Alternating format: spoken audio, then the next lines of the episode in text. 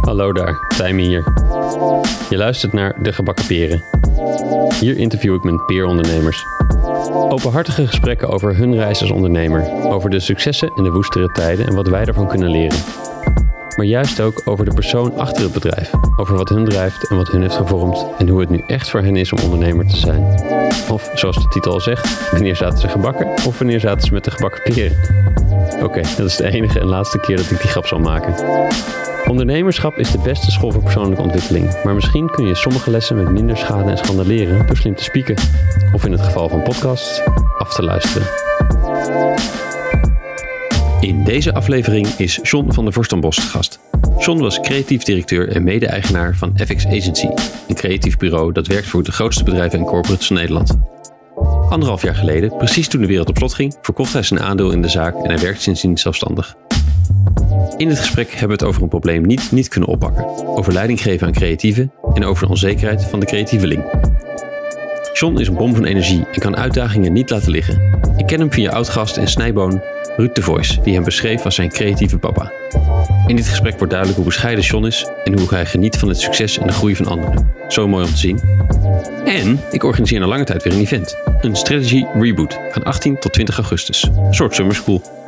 Drie dagen, tien ondernemers werken aan een strategie voor je bedrijf die past bij jouw ambities en je persoon. Dus heb je behoefte om te leren en daar echt de volle focus voor te hebben? Wil je met helderheid en focus kunnen vlammen naar deze zomer? Schrijf je dan in. De link naar alle info vind je in de show notes. Ik hoop je daar te zien. Doe je dat voor 5 juli, dan geef ik je ook nog een follow-up 1 op 1 coaching erbij. Maar nu eerst, veel plezier met luisteren. Hier is John. Welkom John. We starten. Neem nog een slok. Ja, We gaan echt starten. Eh leuk dat je er bent. In de hitte hierheen komen fietsen. Ehm zit hier lekker cool. Ehm, ik, ik vind bij al mijn gasten altijd prettig om eventjes te beginnen bij hoe, hoe, hoe ben je gevormd. En je vertelde al over de telefoon, je vader was timmerman. Ja. Je woont in Den Bosch. Kun je iets, vertellen, iets meer vertellen over je jeugd en, en de manier hoe je opgroeide en, en de gezinssituatie? Eh, ik ben de oudste van twee kinderen. Mijn vader is inderdaad eh, timmerman. Ehm slechtste bewaarde geheimen rondom mij is dat mijn pa is nog geboren op het kamp. Dus ehm, eh, ik heb nog iets van zigeunerbloed ergens in me, zeg maar. Ah, zo'n kamp. Eh, ja. ehm, en ehm, eh, maakte woonwagens. Dus ik kom echt uit een familie van, nou, laten we zeggen, nuchtere denkers. En, eh, en eigenlijk vooral veel mensen die werken met hun handen. Dus hoe ik ben opgegroeid is dat de meeste mensen hadden een baan en sommige mensen hadden een kantoorbaan. Ja. Ehm, en ik heb als later geleerd dat daar binnen nog een heel, zeg maar, heel veel verschil is.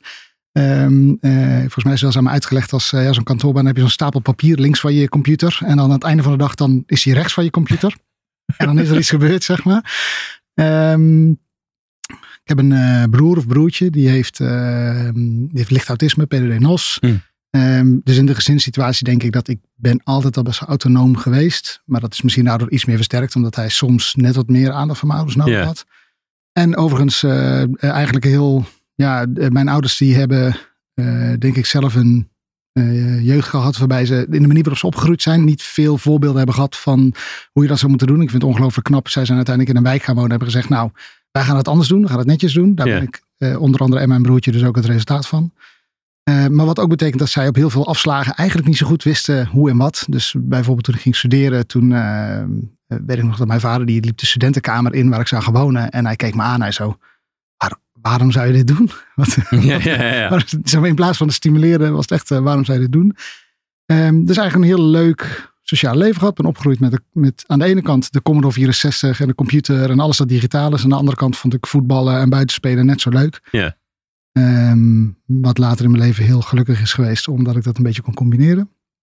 Ehm, ja, jeetje. En eh, ik vond het leuk om aan eh, soms een keertje aan een scooter te sleutelen. Of eh zeg maar, techniek heeft altijd wel geïnteresseerd, maar net zo goed het ehm, ja, creativiteit, kunst. ehm, en ben toen gaan, eh, toen ik mijn vriendin leerde kennen, toen ben ik, gaan, eh, ben ik gaan studeren eigenlijk omdat zij ook ging studeren. En toen pas echt een beetje de andere kant leren kennen. En ik weet nog wel leuk dat mijn opa ooit tegen me zei, ja, je hebt, eh, je moet je realiseren, je hebt een hele fortuinlijke positie. Hij had een, eh, een witgoedwinkel, dus gewoon, eh, ehm, ja, eh, wasmachines, magnetrons. Ja.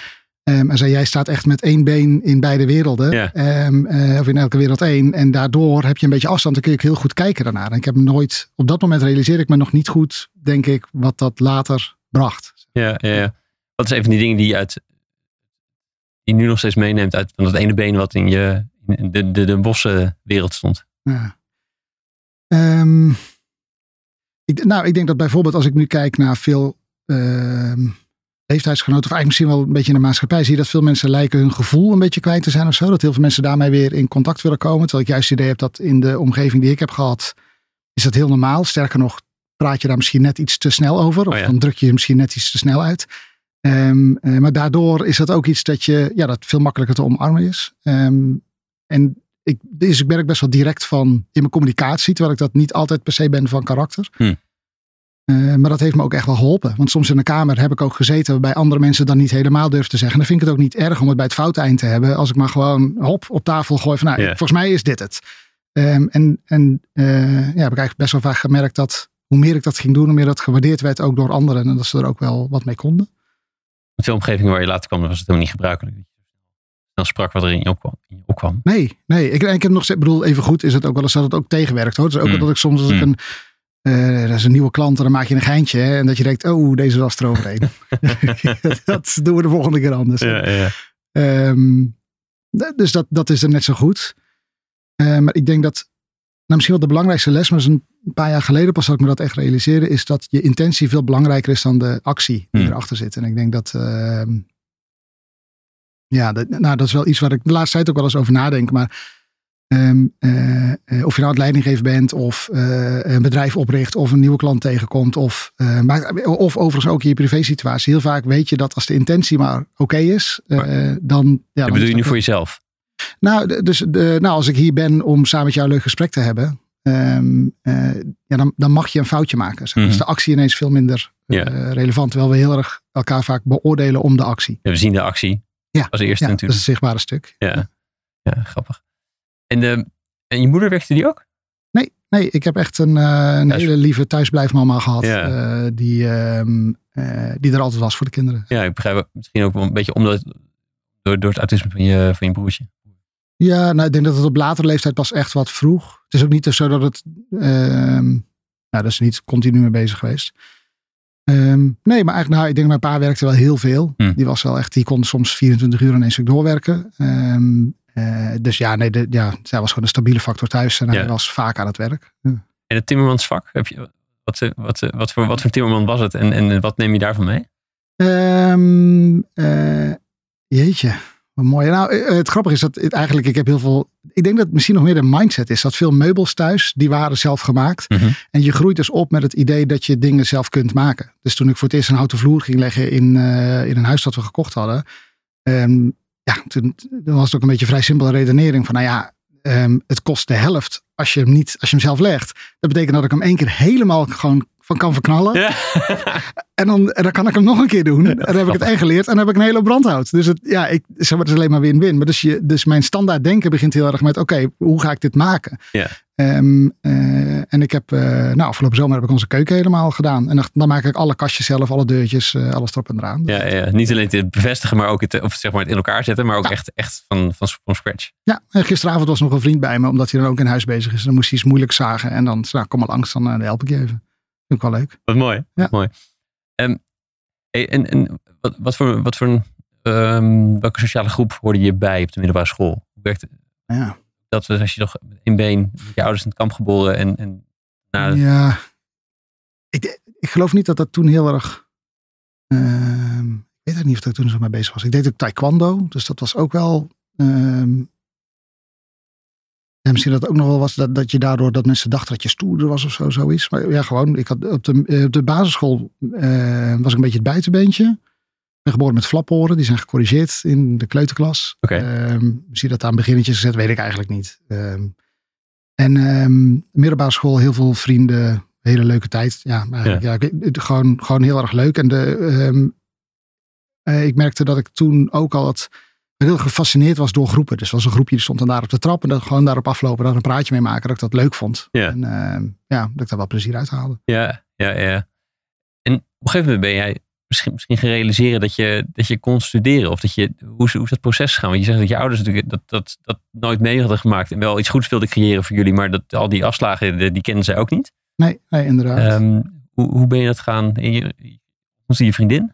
Ja, ja, ik wil zeggen, dit kan ik heel mooi maken. Maar Leonie, mijn vriendin, die ging studeren destijds. En ehm, die had eigenlijk alleen maar feestjes. En ik dacht, wacht even, dit is ook leuk.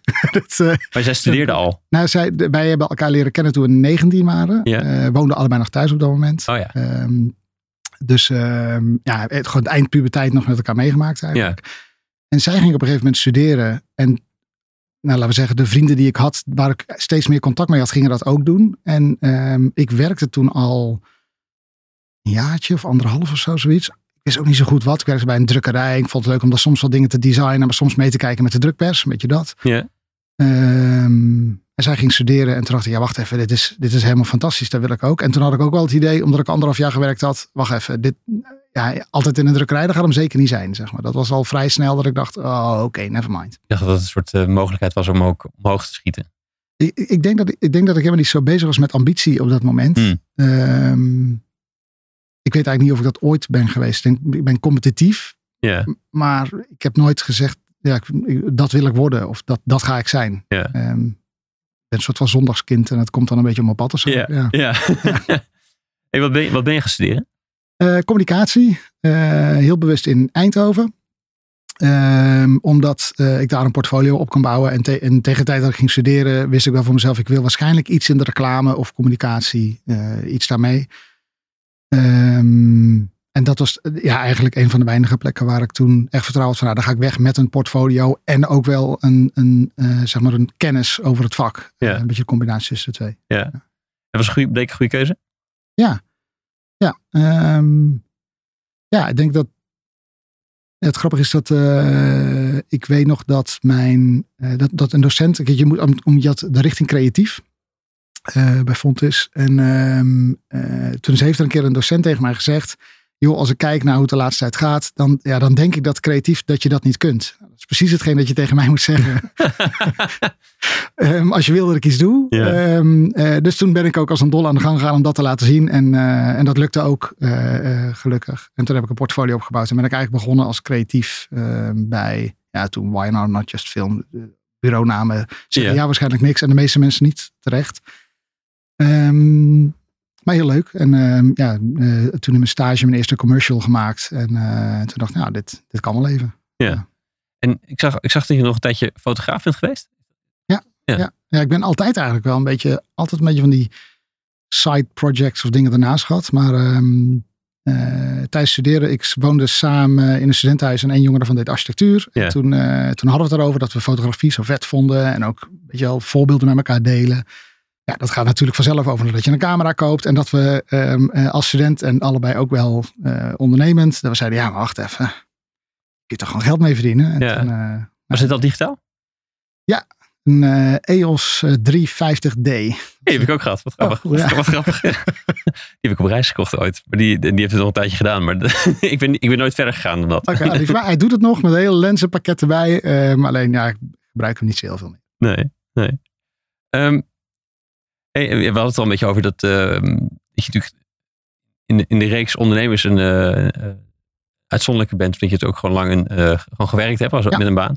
Maar je zegt ook net dat je wel heel ondernemend was. Hoe is dat, hoe is dat in die tijd een beetje gegaan? Bijvoorbeeld fotografie, um, andere dingen. Ja. Um, ja, ik, ik, geloof dat het altijd wel een beetje... Um, ja, ondernemen, dat zit al in best wel het woord. Hè? Dus op het moment dat je het idee hebt dat je denkt, nou laten, we, laten we dat gewoon eens proberen. Dus ik weet nog, de, weet je, van, in mijn puberteit was er een, uh, een hamburger standje, die kwam in het winkelcentrum bij ons om de hoek erbij. En, uh, um, en toen ging ik eens vragen van, oh leuk, maar, maar hoeveel moet je dan betalen om hier eigenlijk te staan? En een beetje een soort businessmodel achter zien te komen. Toen zei de keer op een gegeven moment, joh, maar, um, uh, uh, maar anders dan, uh, want volgens mij ben jij er wel goed in. Kun jij niet gewoon, dan geef ik jou kortingsbonnen en die geef je aan andere mensen. En iedereen die hier binnenkomt met een kortingsbon met jouw initiaal erop, dan krijg je daar wat voor terug. Oh, dat is eigenlijk wel een lachen idee. Dus ben ik dat gaan doen. Dan ga ik soort van mijn eigen, ja, ik was een soort van propper in het winkelcentrum. Ja, ja, ja. dat ging ik doen om vervolgens alles wat ik verdiende weg te geven aan mensen. Dus nee, moet je proberen, super lekker. Vond ik ook heel lekker, maar... Um, alles wat ik verdiende gaf ik weer terug, zeg maar, aan mensen die, um, uh, ja, die, zeg maar, die daar langs gingen. Waarom dat dan? Uh, ja, ja dat, mijn oma deed het ook altijd. Mijn dochter doet het ook heel erg. Ik, ik ben echt van, ik, um, ik wil het hebben en als ik het heb, dan geef ik het weg.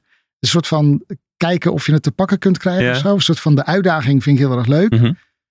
Um, En daarna, ja, geld, dat doet me dan niet zo heel veel meer. Hebben of zo is het niet zo.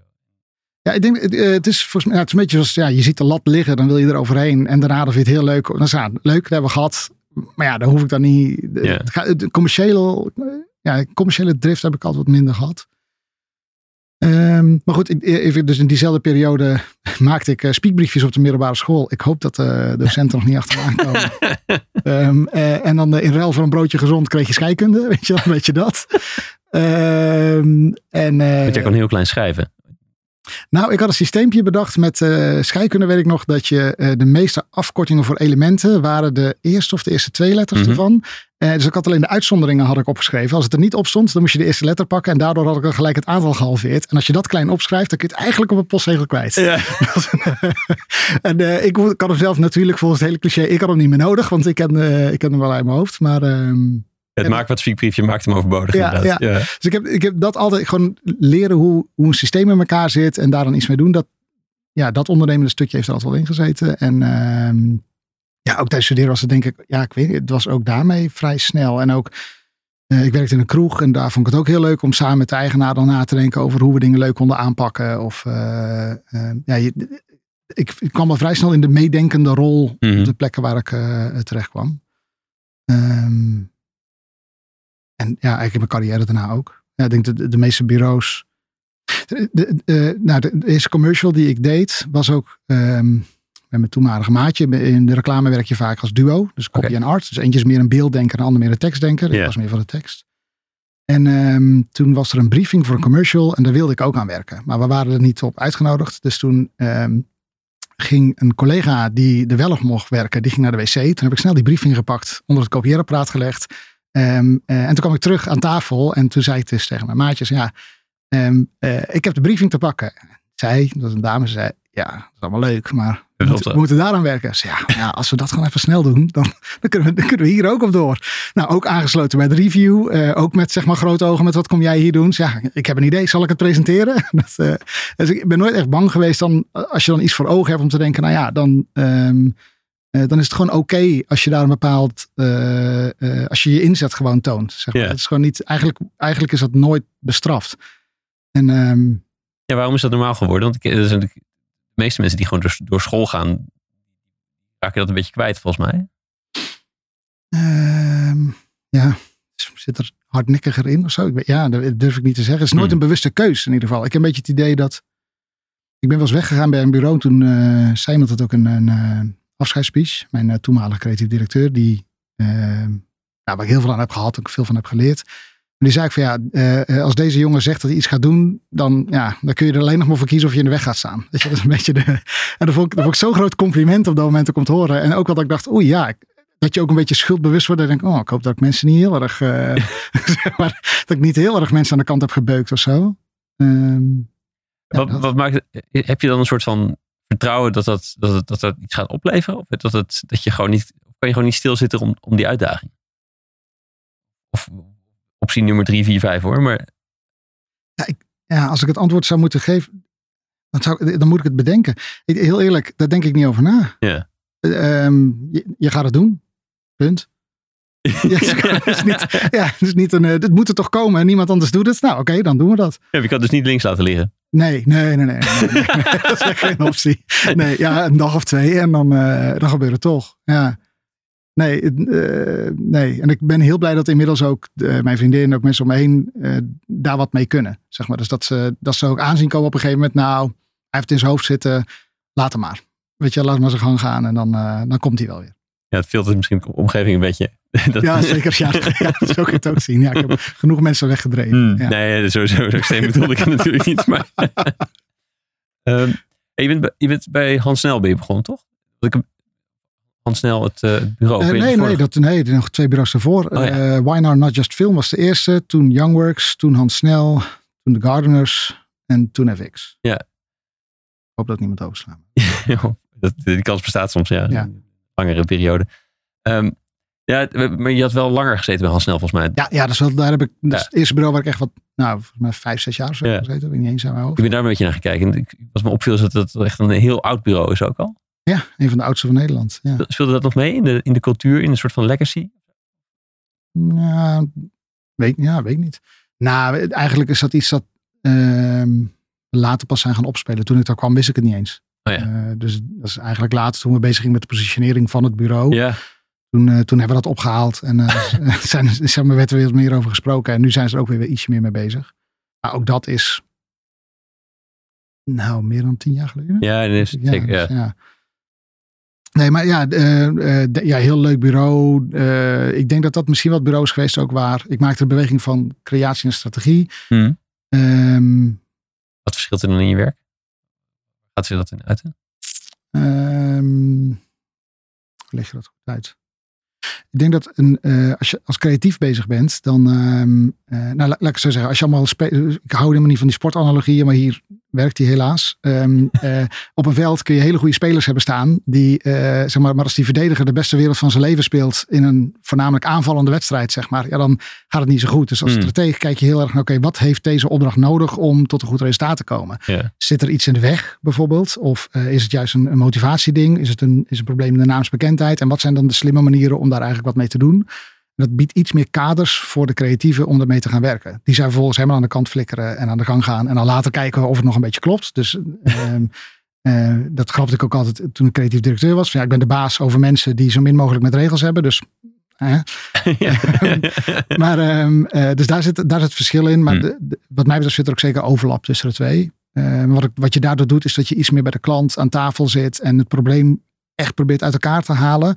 In plaats van te zeggen, oh wacht, ik heb wel een leuk haakje en daar kan ik wat mee. En ja, daarmee kan ik het eigenlijk ook al gewoon heel erg groot maken en daarmee succesvol. Ja, Ja. precies. Ik, wij kennen elkaar nu via, via, via Ruud die daar, die daar werkt. En die, die beschreef natuurlijk dat, dat eh, jou als iemand die iedereen onder zijn hoede neemt. of, of, en dat is misschien deels omdat jij dan ideetjes ziet van andere mensen. En denkt, nou, dat moet er dus komen. Dat ga, ik ga je erbij helpen. Je kan, je kan in, in de weg gaan staan voor jezelf. Of ik ga, ik Ja. ga het gaat wel gebeuren. Ja, Maar is, het, is dat ook... Is dat, is dat- zit er nog eens, wat, wat, zit een andere motivatie over voor dat helpen bij? ja, dat is een goede vraag. Ik, heb, ik ben daar zelf, ik weet dat eigenlijk niet zo goed van mezelf. Want ik, eh, ik, ik vind aandacht heel erg leuk en fijn. Ik vind het leuk om in het middelpunt van de belangstelling, de belangstelling te staan. Ehm, maar het is een beetje zoals eh, eh, ja, dat ik het wil hebben en daarna weggeef. Zeg maar. Mhm. Het is een, eh, ik, ik hou wel van de, van de uitdaging, maar ik vind het nog veel leuker om dat met anderen aan te gaan. Ik denk dat zodra je één keer in je leven iemand hebt zien groeien en echt ja, over iets heen hebt zien komen, dan ja, dat- is, dat is misschien het meest verslavende gevoel dat ik ken. Ehm, eh, dan, dan draait het ook helemaal niet om jou of om, zeg maar, dan is het echt eervol werk. Dan is het groter dan jezelf en dan mag je daaraan bijdragen. En anders is het iets dat jij gemaakt hebt. Leuk, een keuken, en dat is veel werk. Eh, een beetje, ik vind het heel leuk om dingen met mijn handen te maken, maar dat is niet hetzelfde als iemand anders daardoor heen helpen.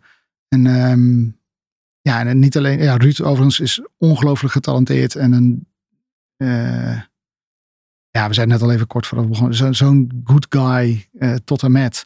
Ieder, iedereen mag hem, zeg maar. Het, eh, ehm, en, maar, maar het leuke daarvan is ook wel dat daardoor loopt iemand er ook tegen. Je hebt een bepaald karakter en dat helpt je en dat werkt je tegen op bepaalde vlakken. Dus gewoon, dan is het echt heel leuk om zo iemand die echt wil groeien, om te kijken wat ze dan nodig hebben en daarmee Hmm. te werken. Ja, dat, ja. Ik, het is niet dat ik eh, mezelf zie als soort van.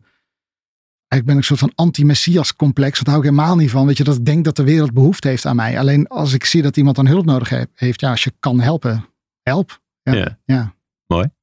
Ja, anti- anti-messias complex, die ga ik onthouden. ja. Hey, waar, waar veel zelfstandigen volgens mij tegenaan lopen, is dat ze zelfstandig creatieven, dus die zelf zo'n ambacht zoals, zoals dat schrijven of, dat, of de camera of de, of de camera is een ambacht van fotografie, Ja. eh, of een van die dingen goed beheersen. En op een gegeven moment denk je, nou, ik heb genoeg opdrachten, ik ga mensen aannemen. Eh, die moeten gaan managen in één keer. Je schreef laatst ook een stukje erover, over Ja. de, de, de valkuilen. Hoe doe je dat toch goed? Eh, anderen aansturen in het creatieve. Ja, dat, ja grappig. Dat, dat stuk is, ehm, is natuurlijk ook, het is, is het semi-autobiografisch. Ehm, eh, als creatief heb ik het idee dat er heerst een soort van stigma over creatieven vaak. Dat eh, die mensen, die kunnen niet hun agenda beheren. Die kunnen, geen, die kunnen niet plannen. Die kunnen niet op tijd komen. Die kunnen, een hele hoop die kunnen ze niet. Maar ze kunnen één ding wel en dat is wat leuks maken. En ehm, ja, ja, allereerst vind ik dat complete bullshit omdat ze het in hun privéleven ook doen. En misschien anders. Maar dat wil niet zeggen dat het fout is. Mhm. Ehm, eh, maar ik, eh, ja, waar dat stuk heel erg over ging, is de, eh, heel veel creatieven die zijn goed in iets, worden daardoor een beetje afgeschermd van, van veel andere factoren. Bijvoorbeeld klantcontact. Uh, maar misschien ook juist wel bijvoorbeeld business. Weet je wel, van ah nee, de winst. En dan, ah joh, dat is allemaal, weet je dat is niet te moeilijk voor jou, maar dat doen wij wel. Ja. En, maar daardoor, ehm, door die afscherming, hè, krijg je de situatie dat een creatief binnenkomt. Bijvoorbeeld een designer, die komt binnen, die kijkt op de planning. Wat ga ik vandaag doen? Die gaat dat doen. En als dat klaar is, dan is hij klaar. En dan kan hij naar huis en heeft hij een goede dag gehad. Ja. En overigens, je kunt er heel veel van vinden van het systeem. Ik ben niet per se voor of tegen. Doe wat voor je werkt. Uh, maar wat uh, er gebeurt is heel geks als je vanuit die situatie gaat leiding geven. Want uh, ja, je hebt een situatie gehad waarin je in een gespreid bedje terecht kwam. En dan ineens ben jij verantwoordelijk voor het creëren van dat gespreide bedje voor anderen. Je hebt het nog nooit voor jezelf gedaan, laat staan voor anderen. Ja. Um, je wordt daar ook ineens op beoordeeld. En het, zeg maar, de, de kern van wie je bent, je hebt 99% van je werkende tijd heb je besteed aan creëren. Dus en niet aan al die andere dingen. Dus wat gebeurt er op het moment dat jij in paniek raakt en dat je een probleem wil oplossen? Dan ga je creëren, want dat deed je altijd. Ja, is gewoon harde werken. Kom een paar uur door. En, en daarom zie je volgens mij dat heel vaak uh, vanuit creatief leiderschap um, de creatieven die, die die rol gaan, gaan nemen, gaan dat ook doen. Die nemen het werk terug uit handen bij iemand anders. Zeggen nee, nee, nee, oké, nee, dan, dan doe ik het wel. En want dan weet ik tenminste dat het goed komt. Waarmee iemand terecht ook denkt, yo, dude, wat gebeurt hier nou net? Um, uh, uh, dus ik, ik, denk dat zeg maar, dat verschil is, is, is mega. Die moet een hele grote kloof over. Um, en het zonde daarvan vind ik dat de, je hebt iemand die, die op een andere manier naar de wereld kijkt. En je hebt, uh, daardoor heb je, um, heb je hele waardevolle, hele waardevolle ideeën en hele waardevolle kracht ineens in je team. Ook als, als leidinggevende. Maar er wordt gewoon niet altijd zo uh, naar gekeken. Er wordt gekeken, je wordt ineens langs de meetlat van alle andere managers gelegd. Terwijl als ik die managers ga beoordelen op hun creatieve vermogen, dat is ook niet eerlijk. Nee. Je, er, is gewoon een, een, uh, er zit gewoon een tweedeling in. En Ja. ja. ja, wat mij betreft mag die er wel een keertje uit. Dat je echt een uh, splitsing maakt tussen die twee vakken. Ja. Managers laat managen en creatieve laat creatieve.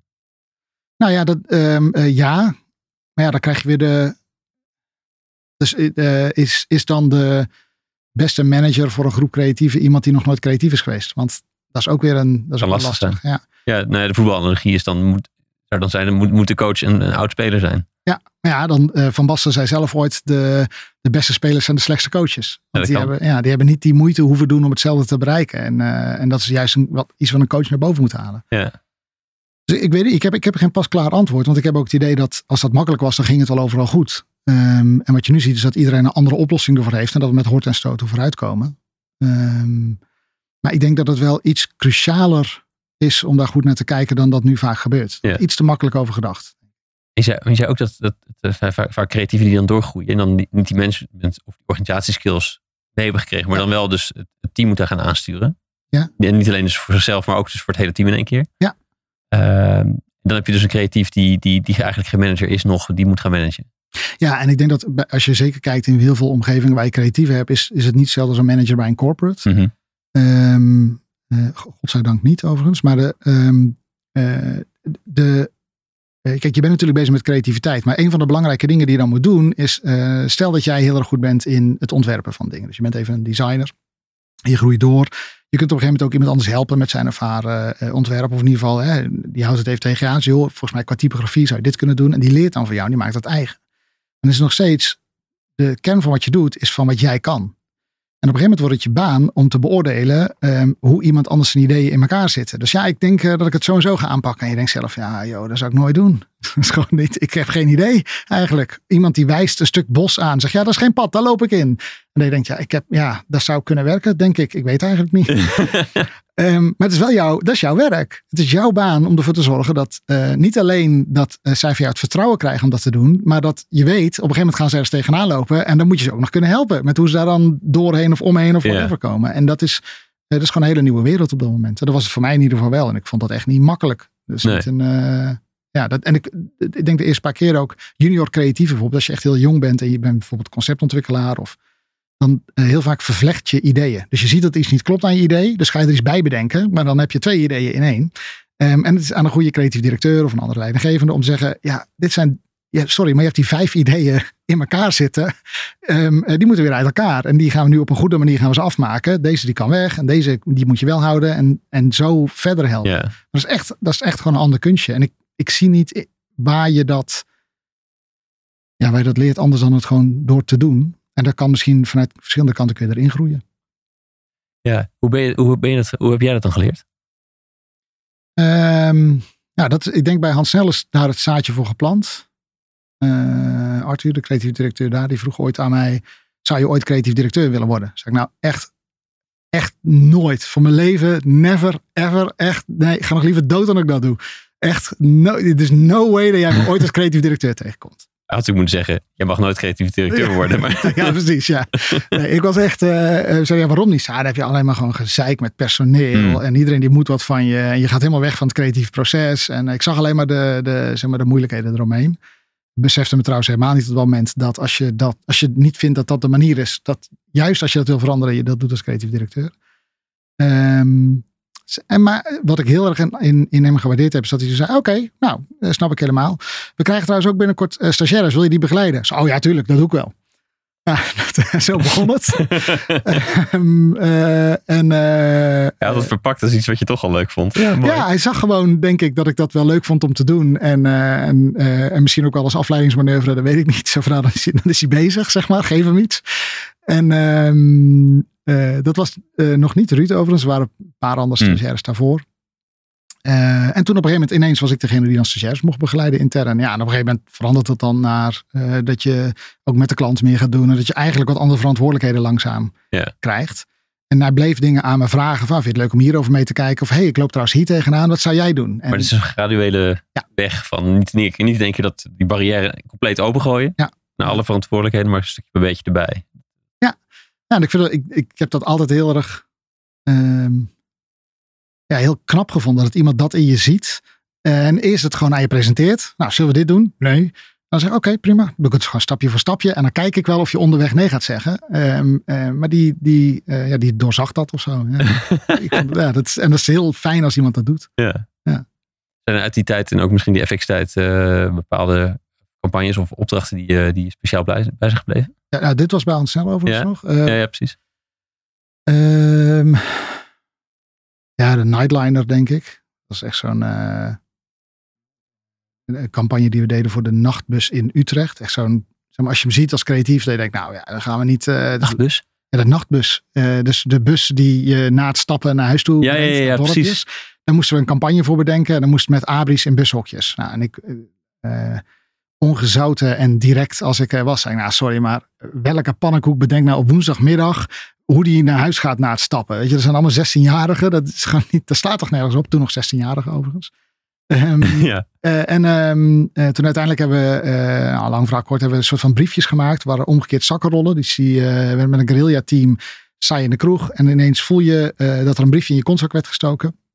En um, de USP's, zeg maar de verkooppunten van de bus, waren warm, veilig en goedkoop. Ja. En toen uh, um, hadden wij die alle drie een beetje, uh, laten we zeggen, nou, verromantiseerd.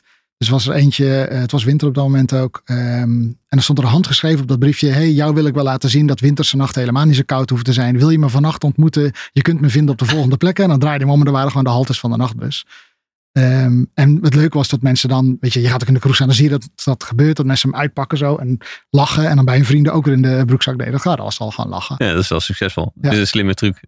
Dit is de goede check in zo'n, in het design van je oplossing, dat het heel erg snel deelbaar wordt. Ja, en ik denk ook wat heel erg heeft gewerkt daar is niet bezig zijn met uh, wat er al was. Uh, hmm. Nou, ook misschien wel weer een beetje, weet je, van ja, dat, uh, ja, je moet het in een abri doen en het moet in toiletreclame. En dat, uiteindelijk hebben we gezegd, ja, dat doen we ook. Dan rollen we daarna wel uit. Maar ja. uh, eerst dit. Ja. Dus nee, dat, ik denk dat dat mijn lievelingscampagne daar is geweest. Ja, wat grappig. ja, ik vind het een beetje gaan zoeken, maar de, de, de, stuk, nou, hoe zeg je dat? Op het oog veel groter, maar het, ik vind het mooi dat je, dat je er zo eentje ja. uit, uitkiest. Ja. Ja. ja. ik denk dat het ook is omdat ik daar weer een beetje ondeugend mocht zijn of zo. Een beetje kattenkwaad ja. gevoel erbij. Ja.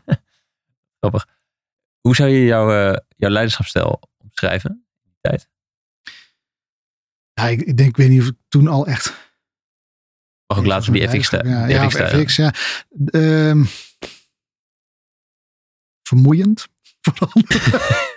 Waarom zeg je dat? Ja, nou, ik heb een soort van functioneel ADHD, denk ik. Zeg maar, ik vlieg ergens op af. Dan word ik helemaal enthousiast. Dan ga ik mee in de gang. La, kom jongens, ook allemaal. Allemaal meedoen. Um, en ik heb echt als gedacht, oh, hoe vermoeiend moet het zijn als je niet zo elkaar zit. Dan, dan word je toch helemaal gek ervan. Um, Maar ja, nou ja, zonder dolle. Ja, uh, ik, ik, ik, wat die stijl is, dat zou je eigenlijk aan, de, aan andere mensen moeten vragen, denk ik. Want ik ben misschien de slechtste persoon om daar antwoord op te geven.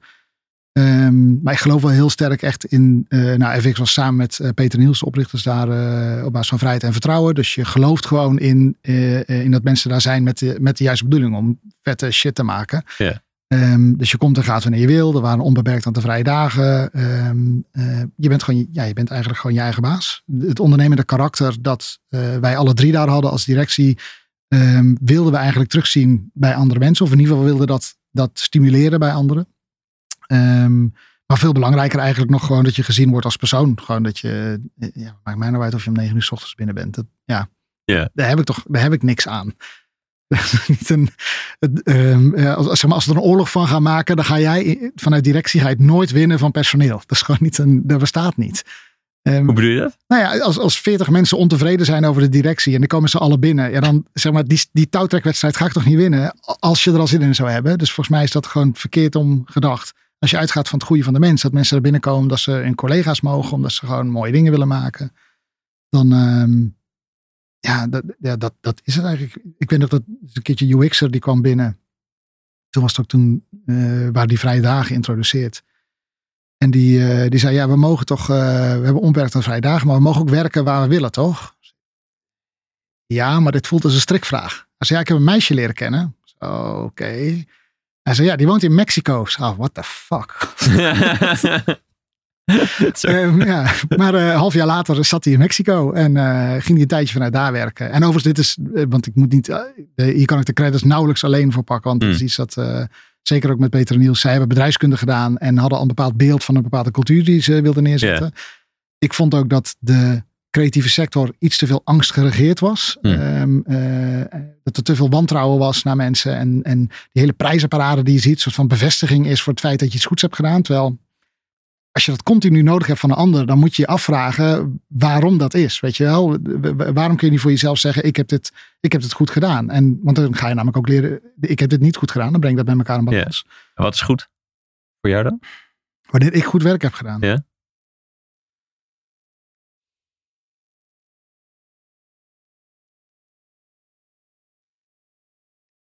het is een. Wanneer heb je je muur goed gewit? Ja. Als hij wit is. Hij, um, uh, ik denk dat je prima voelt wanneer je een oplossing uh, voor iets gemaakt hebt. En dat, uh, nou, pak de Nightliner als voorbeeld. Hè, met die campagne dat je een klant die, die geeft allerlei randvoorwaarden. Maar ze hebben in principe gewoon een probleem dat opgelost moet worden. Yeah. En dat is dat mensen, um, dat er gewoon geen aandacht is voor die nachtbus. Um, uh, en, dat, uh, en dan zijn er een hele hoop dingen waarin je misschien niet kunt concurreren met een fiets, want dat is gezelliger en avontuurlijker. Of papa en mama die je uh, komen ophalen, want dan ben je gewoon sneller en ook droog. Um, maar het gaat erover dat je, er is een bepaald probleem, dat moet je oplossen. Op een gegeven moment dan heb je gewoon dat Eureka-momentje dat je denkt, ja fuck, dit is het. Hier zit het eigenlijk. En heel vaak is dat overigens met een stuk dat je de hele tijd al probeert te vermijden. Weet je, dat je denkt, ja man, eigenlijk ja, warm, veilig en goedkoop. De USP, zeg maar. Ik weet nog dat ik tegen mijn andere maatje destijds zei. Ja, sorry, maar waarom veilig? Als er iets is tijdens de stap wat ik wilde, dan wilde ik gewoon zijknat, ijskoud, achtervolgd door de politie en, en al mijn geld op. Weet je wel? Het is gewoon de, Hey, je avontuur. ja, precies. Ik ga toch niet op stap om bij, warm, veilig en goedkoop thuis te komen. dat, is, dat is geen goede avond. Nee, dan had ik het thuis kunnen blijven. Ja, precies. Dus, Ja. dus de kunst is op een gegeven moment dat je denkt, ja, maar, maar kennelijk is het wel iets waar we, we doen daar wel absoluut wat mee, maar je moet het probleem zien voor wat het is en daar wat mee beetpakken. Ja. Dan is het goed werk. En, ehm, en dat is super subjectief, dat weet ik. Maar ik denk niet dat er heel veel andere klassificatie aan te geven is. En, en die angstcultuur, hoe, hoe, je, noemde dat, Ja. dat, dat, dat prijzencircus, maar de, ehm, eh, hoe, uitzicht, hoe uitzicht dat in, in de creatieve industrie nog meer? Ehm, nou, ik denk dat het belangrijk is om eerst eh, erbij stil te staan dat de, de volledige creatieve industrie.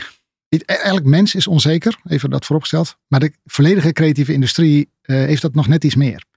Ehm, eh, want je bent zo bezig met twijfelen over. Is dit wel het juiste om te doen? En je, het is ook expressie, dus het gaat heel erg vaak over jouw kindje of zelfs jouw gevoelens. Hè? Iemand die is niet veel anders dan wanneer je muziek maakt en dat je je gevoel daarin legt. Ja, als mensen dan zeggen, ja, sorry, maar ik vind het gewoon helemaal nergens op slaan, zwaar overdreven. Dan zeggen ze dat eigenlijk over jouw gevoel. Ja, Ehm, en dat moet je als creatief heel erg leren, ook in een industrie, dat iedereen altijd een mening heeft over jouw idee. En in de creatieve industrie, die vaak dan ook nog eens commercieel is, ehm, eh, ja, heeft iedereen, omdat ervoor betaald wordt, vindt iedereen ook, ja, daar mag ik er ook een mening over hebben. En daar hebben ze ook overigens 100% gelijk in. Maar daardoor kom je wel een soort van hele moeilijke positie als creatief. Want je, ergens wil je ja, je ziel en zaligheid erin stoppen. Maar ergens, 80% van wat je brengt gaat in de prullenbak. Wordt afgekeurd um, en wordt gezegd dit is niks. Ja. Ehm, als je dat als basis pakt en, en, en je ziet dat gebeuren, dan ja, wat gebeurt er op het moment dat je heel erg onzeker bent? Dan ga je op zoek naar bevestiging. Hmm. En elke vorm van bevestiging die jij kunt krijgen, zij het, ehm, eh, het winnen van een, eh, van een prijs, het krijgen van een compliment op het juiste moment, of eh, nou, alles zeg maar. Het lokt gedrag uit ehm, waar je werk niet beter van wordt, maar waar vooral jij als persoon niet beter van wordt. Ehm, en ik, terwijl ja, de, de, en ik, ik, ik denk zelf dat daardoor voor een groot deel um, het prijzencircus is wat het is. Het is supergoed om een award te winnen, overigens. Uh, um, uh, heel blij. Ik heb niet zoveel gewonnen overigens in mijn carrière. Ik ben helemaal niet zo succesvolle creatief volgens mij. Maar, het, uh, maar, de, maar als je hem wint, super cool om te krijgen.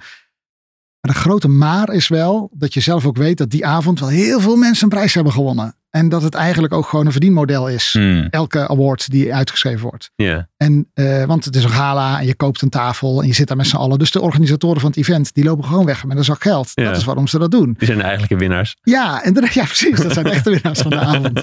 Um, uh, uh, dus dat komt daar vandaan. Maar ik denk dat wat je ook ziet, is dat er een soort van hardheid bij komt. Hmm. Uh, dus dat in heel veel, uh, niet alleen bij, bij reclamebureaus, maar, maar sowieso geloof ik dat de. Um, dat je voor dat eelt op je ziel, dat, dat we vinden dat we maar heel erg hard moeten zijn naar elkaar. Want ah, dat moet toch kunnen, want het is een commerciële wereld en dat is ook gewoon nodig. Yeah. I call bullshit. Ik geloof daar gewoon helemaal niks van. Ik, ik, of, of ik ben gek. Uh, wat ik overigens als een hele prima verklaring uh, wil beschouwen. um, uh, maar anders, dan is het toch echt zo dat het gewoon vervelend is als iemand zegt: ja, dit idee is het niet. Uh, om wat voor reden dan ook, wanneer dan ook. En dat het iets is dat je moet koesteren. Want wat nou als je, wat nou als je dat niet doet? Wat nou als jij, pak even een, een, een songwriter. En dat hij zegt, nou ik heb een idee voor een liedje. Ik schrijf het uit, doe er een beetje, een beetje piano bij, een beetje gitaar. Klaar. Weet je, niks geen moeilijk proces waar hij doorheen gaat. Het is gewoon het eerste idee, dat is het. Mm -hmm. Um, en hij, hij, is helemaal niet onzeker over, weet je wel, leg dit wel echt het gevoel neer wat ik wil doen. En je laat het aan mensen horen. En die zeggen, ja sorry maar, ja, ik voel niet wat jij hierin kwijt wil. Um, uh, als je, zeg maar, het, het, gaat me niet om die pijn. Het gaat erover dat het een proces van stappen is om daar te komen. Dus je kwaliteit neemt gewoon drastisch af. En volgens mij moet je, wat je moet doen, is zorgen dat je dat zo min mogelijk in de weg zit. Dus een veilige omgeving creëren waarin mensen dat kunnen en mogen doen. Um, en het is niet ook voor ze wegnemen dat ze dat moeten gaan doen. Ja. Ja. Uh, er moet eelt gekweekt worden. Uh, dus er moet niet te weinig feedback zijn. Maar het, Ja. ook, het hoeft ook weer niet zo hard en venijnig en, uh, en zo de man zoals je ook beschreef. Nou, bijvoorbeeld, um, krijg vijf ideeën gepresenteerd. Ja, wat doe je dan? Zeg je, nou, dat is het niet, dat is het niet, dat is het niet. Dan ben je Tinder aan het spelen met andermans idee. Ja. En dan lopen ze naar buiten en dan weten ze in ieder geval wat het, ja, dat een aantal ideeën het niet waren. Terwijl ze daar zelf een heel sterk gevoel bij hadden. Hmm. Um, je kunt ook zeggen, um, uh, oké, okay, ik zie die nog niet. Leg hem eens aan me uit. En dan doen, doen mensen dat zeggen, oké, okay, dan snap ik waarom je er zo enthousiast over bent. Dit is wat ik dacht toen ik het zag. En dan, dan Ja. reflecteer je erover. Zeg, sorry, deze tweede, dat is hem niet. Om deze en deze reden. Dat is een voorbeeld daarvan die campagne. Nou, maar dan, dan gaan mensen lopen ze de kamer uit en hebben ze wat geleerd. Ja. En dan, het is niet omdat, zeg maar, je hoeft jezelf niet te zien als de, zo'n soort van goeroe die dat allemaal kan. Maar als jij daar meer ervaring in hebt, doe dat. Dan creëer je ook een omgeving waarin je dat zien. Of dat je heel eerlijk zegt, sorry, maar die fout heb ik zelf een keer gemaakt. Dat werkte niet. En, um, of tenminste, voor mij werkte dat niet. Ja. Je, in heel vaak heb ik ook niet gezegd, dit, dit mag je niet doen. Maar zeg ja, go down that road als je wil. Um, ik denk dat dat wel moeilijk wordt. Weet je, Ja. Ik denk dat, sorry, maar nu ben, je, nou, nu ben je drie ideeën in één script aan het verwerken. Ik denk niet dat je tot een punt gaat komen aan het einde. Want dat is gewoon heel moeilijk. Want Ja. je moet al die losse eindjes moet je aan het einde toch weer recht gaan knopen. Ja. Ja, dat gaat misschien wel niet werken. Um, en je bent, op, je bent onlangs, of dat is iets meer dan een jaar geleden, ben je, ben je er weggegaan. Betreft die, bes, die beslissing? Ja. Uh, ik denk achteraf nog steeds dat het. Uh, nou, vooropgesteld even. Uh, ik heb daar zes jaar gezeten. Ik kwam bij FX als nummer 12 ongeveer. Mm -hmm. dus 12 medewerkers. En we hebben net boven de 40 man gezeten op zijn top. Um, en dat was een van de opdrachten. De groei komt eraan. die willen we goed managen. En dan willen we ook zorgen dat dat lukt. Ja. Um, uh, nou, met twee bedrijfskundigen die kijken toch gewoon naar een bedrijf als een bedrijf, wat echt top is. Want de meeste bureaus worden niet groter dan 25. Dat, dat ging vrij makkelijk eigenlijk. En ehm, Wat, oh, even, wat, wat is normaal dan de bottleneck waar, waar zo'n bureau tegenaan loopt als ze niet 25 overkomen? ik denk waar we net over hadden, dat bijvoorbeeld het leiding geven aan creatieven, dat Mm. dat echt iets, iets lastigs is. Ehm, maar ook eh, de oprichters die nog, die nog heel erg in elk project zitten. Ja. En dan op een gegeven moment zoveel mensen, ja, dan dat gaat niet meer. Dus dan, dan ben je niet schaalbaar. Dat is Nee, gewoon de. Eh, en creativiteit is heel moeilijk te schalen. Eh, en dan zul je moeten accepteren dat als een ander dat gaat doen, dat hij het anders doet dan jij. En, nou, dat is ook een proces, proces waar je doorheen moet. Ehm, eh, maar goed, onder andere daarom was ik het toen. Om te zeggen, nou, wat kunnen we doen om dat te schalen? Dus conceptontwikkeling moest erbij komen. Uh, Vix was al echt goed in produceren. Iets met strategisch denken. Ehm, eh, maar, maar ook waren het met z'n drie heel erg eens over de manier waarop we wilden groeien. En het moest wat bekender worden. En na een jaartje of zes, en even vooropgesteld, ik was mede-eigenaar. Ik dacht, dit doe ik tot ik met pensioen ga. Of een andere BV ernaast. Of dingen waar, we met z'n drieën van droomden eh, destijds. En ehm, ja, er kwam echt een moment dat ik dacht, ja, ik weet eigenlijk, ik kom 's ochtends binnen. En dan eh, zie ik iedereen heel erg goed aan het werk. En dan zit ik bij een klant en dan zegt iemand iets. En denk ik, oh, die is beter op de hoogte dan ik. En eigenlijk het enige wat ik aan het doen was, was gewoon een kleine soort van, ja, de, de probleempjes of de weeffoutjes er een beetje uithalen. Ehm, maar daar haalde ik het niet uit. Ik mocht in ieder geval niet meer die rebels eh, eh, eikel zijn die zich tegen een probleem aansmeet. Hmm. Eh, en ik zat nu met mijn voeten omhoog, want het was allemaal veel te rustig, denk ik, voor mij. En, en tot op de dag van vandaag kan ik het niet helemaal duiden, denk ik, wat het was. Dat was geen probleem meer. Nou ja, dat misschien wel. Ja, dat was niet echt een probleem waar ik, waar ik, eh, waar ik mee bezig moest zijn. Misschien is dat het wel. Hmm.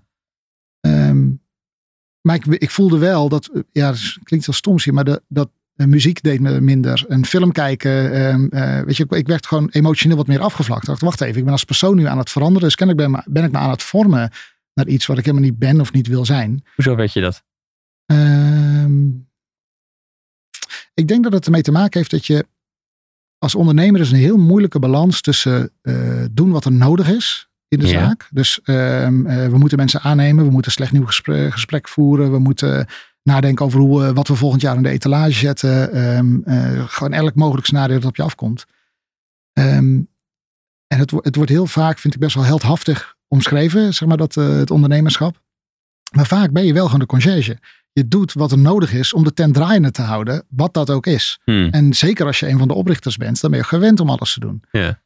Ehm, en ik denk dat in de rol waar ik mezelf in had, dat ik moest het team zeg maar, professionaliseren. Maar op een gegeven moment zit dan iedereen een beetje op zijn plek. Maar ja, dan zijn ze aan het doen wat ik daarvoor deed. Toen ik daar kwam, was er geen enkele conceptontwikkelaar. Ehm, eh, en ik weet nog dat de eerste keer dat we eh, creatieve stagiaires hadden, eh, nou, toen ze kwamen, toen zeiden de projectmanagers, maar wat gaan die dan doen? En toen ze weggingen, toen zei- zeiden alle projectmanagers, wat gaan we nou doen? dat was was echt gewoon paniek. En, ehm, eh, en zeg maar, dat zijn die hele leuke. dat- maar dat vond ik leuk, want er was inderdaad een probleem om mee te werken. En toen aan het eind, ehm, ja, dat, dat was er inderdaad niet meer. Ja. En, ehm, eh, en, en dus was, ik, was, ik mijn, was het nu mijn taak om het te richten met. Ja, eh, nou dat ene project loopt niet lekker. Of die klantrelatie is misschien niet helemaal oké. of moeten we hierop pitchen of niet? Ja, dat, dat soort dingen. En dat is allemaal nog, weet je, dat, dat hoort er gewoon bij. Maar dat werd steeds groter, terwijl het andere stukje steeds kleiner werd. ja. Eh, Je merkt dus ook dat je in je persoonlijke leven afvlakte. ja, gek hè? Ja, gek. Misschien helemaal. Ja, het werd wat saaier. De, de, de, de, problemen werden minder uitdagend. Het was relatief rustig vaarwater als ik het zo hoor.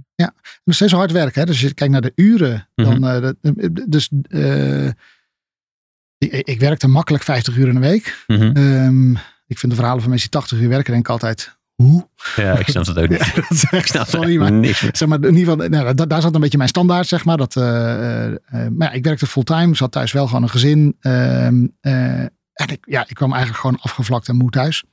En, ehm, eh, en overigens niet altijd, hè, even voor de duidelijkheid, is niet dat ik een jaar lang met lood in mijn schoenen naar kantoor ging. Maar ik merkte wel dat de, de speelsheid die er heel erg lang in me is- heeft, heeft gezeten, dat ik die langzaam kwijtraakte. Ja. En dat en op een gegeven moment dacht ik, ja, als ik moet kiezen tussen die twee, dan ja, doe mij dan maar gewoon aan die speelsheid een avontuur. En eh, ja. Ik dacht, het komt mooi uit. Ik heb gezin thuis, dus corona. Ik, eh, dit, is, dit is wel een mooi moment. ja, maar in alle eerlijkheid, ehm, ik ben dat gesprek begonnen eh, bij Peter Riels, eh, ehm, eh, de oprichters. En Mhm. nou, toen was corona was net drie maanden, zeg maar, in Italië of zo. Zeg maar. Ja. Toen ging ik nog, ik weet nog dat de wintersport destijds. En toen dacht ik, nou, ik kan toch prima naar Italië. Het is alleen maar in het zuiden. Nou, Was jij dat die daar zat? Nee. ja. Nou, uiteindelijk, ik ben niet gegaan. Dus voor iedereen die luistert, die denkt dat ik dat... Eh, we zijn nog wel naar Valto geweest overigens dat jaar. Maar Hmm. ehm, eh, nee, ehm, ik heb wel in een skilift gezeten eh, toen zeg maar het helemaal gewoon verkeerd ging in Europa. En ik mijn aandelen moest verkopen. Dat ik echt dacht, fuck. Weet je, dit, ja, dit, dit gaat me serieus geld kosten. Ehm, en, en, ja, en dat was ook zo. En achteraf dan, ja, dan denk ik, ja, maar ja, nou, ja, nou en. En overigens ook is het ook in de, ehm, nou, laten we zeggen, de afwikkelingen, dat vind ik er ook weer fijn. De plek die we gecreëerd hadden met z'n allen was er ook voor ons drie. Dus, de, Hmm. ehm, dus eh, met mijn ehm, compagnons destijds zeiden, ja, als je nu naar een accountant gaat en die kijkt naar de verwachte omzet, ja, dan, ja, dan gaan we niet blijven worden. En dus nou, uiteindelijk hebben, hebben zij gezegd, nou, dan gaan we, zeg maar, dan gaan we het zo doen dat het gewoon netjes is en dat er ook iets van de waarde in zit die je zelf hebt opgebouwd. Ja. Ehm, waarmee de schade beperkt was, zeg maar. Ja, ja, ja. Ja. Maar dat je toch een goed idee in die, eh, in die periode. Ik denk niet dat er zoiets is als. eh, dan moet je kiezen tussen timing en een goed idee. En ehm, ja. Ja, je, nou, dat is misschien wel weer een beetje hetzelfde. Op een gegeven moment weet je dan welke kant het ongeveer op gaat. En dan moet je gewoon zeggen: ja, nou oké, dan, dan is het dat dus. Ja, het alternatief is nog anderhalf jaar blijven zitten. Ja, er was, ja, nou, Dat kan dus niet meer, denk ik. Dus, dus heel- zo werkt mijn hoofd ook niet. Er Nee. is geen alternatief. Nee. Op een gegeven moment dan denk je gewoon: ik weet niet wat, maar niet dit. Ja. En dat wordt dan steeds duidelijker. En, eh, en dan weet ik ook nog niet zo goed hoe of wat. Maar dan ja, gewoon doen. Nee, ja, het is wel herkenbaar. Ik, ik heb heel lang nagedacht. Ik werkte eh, acht jaar geleden nog voor een consultancybureau. Ja. Ik denk dat ik een half jaar voordat ik wegging, begon ik echt te twijfelen.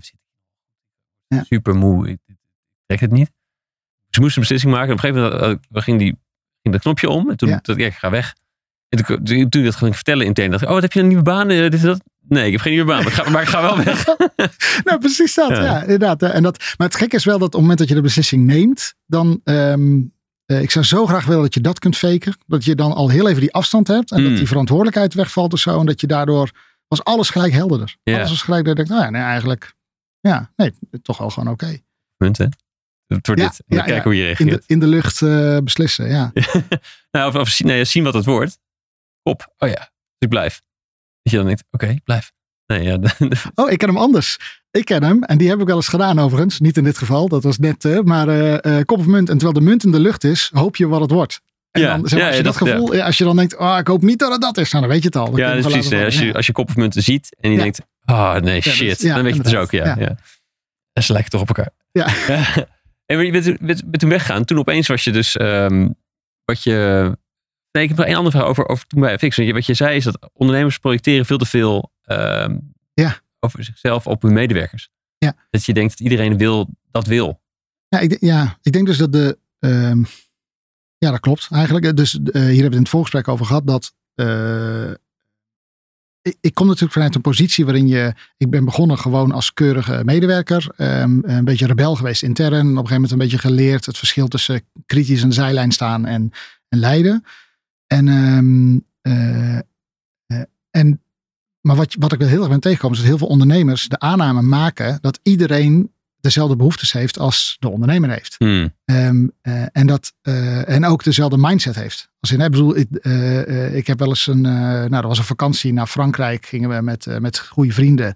Zouden we, wat is het, een weekje of twee weken weg zijn. Ik heb mijn gezin er naartoe gereden. Die zijn uitgestapt. Ik heb één biertje daar gedaan. Toen ben ik in de auto gestapt. Ben ik weer terug naar Nederland gereden om te gaan werken. Want het was gewoon nodig. Het was druk. Hmm.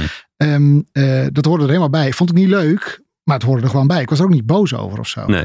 Ehm, maar dat is wat de ondernemer doet. Wat er nodig is op dat moment om, om dat voor elkaar te krijgen. En er zijn een hele hoop mensen die om hele goede redenen zeggen. Oh, laat maar.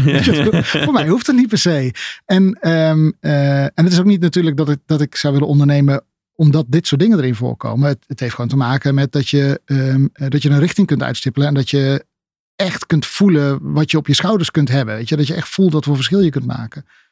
Ehm, maar ik merk wel ook nu, want ik geef veel, veel advies nu aan verschillende eh, bureaus en ondernemers en ook aan klantzijde. En dan merk je toch vaak dat, ehm, eh, zeker in wat kleinere organisaties zoals veel bureaus zijn, enkele tientallen mensen, Mhm. is gewoon in Nederland nog steeds gewoon een klein bedrijf. Denken veel ondernemers, ja, maar dan eh, alle medewerkers willen toch echt wel aandelen, want die willen ook meegenieten van de winst. ja, dat heet salaris of misschien een bonus. Weet je, daar zijn op zich goede ideeën over. Maar, maar lang niet allemaal willen ze dat. Ze willen meer verantwoordelijkheden. Ook lang niet allemaal. Eh, ze, ze, willen, ze willen allemaal bij de klant zitten en presenteren. Ja, eh, eh, sommigen niet. En ik heb dat echt zelf ook moeten leren. Ehm, eh, en dat is misschien iets dat ik bij FX pas echt goed ben gaan begrijpen. Dat er ook wel gewoon ja, mensen zaten die, het was een hele open cultuur. Mensen die, die praten daar ook gewoon heel openlijk over. En die zeiden gewoon, nou nee, dankjewel. Ja. Gewoon, en dan zeg je, ja, maar wil je anders meedenken over het concept voor, voor het ene stukje? En dat je niet alleen maar bezig bent met de video. Nou, nee. en dat ook gewoon.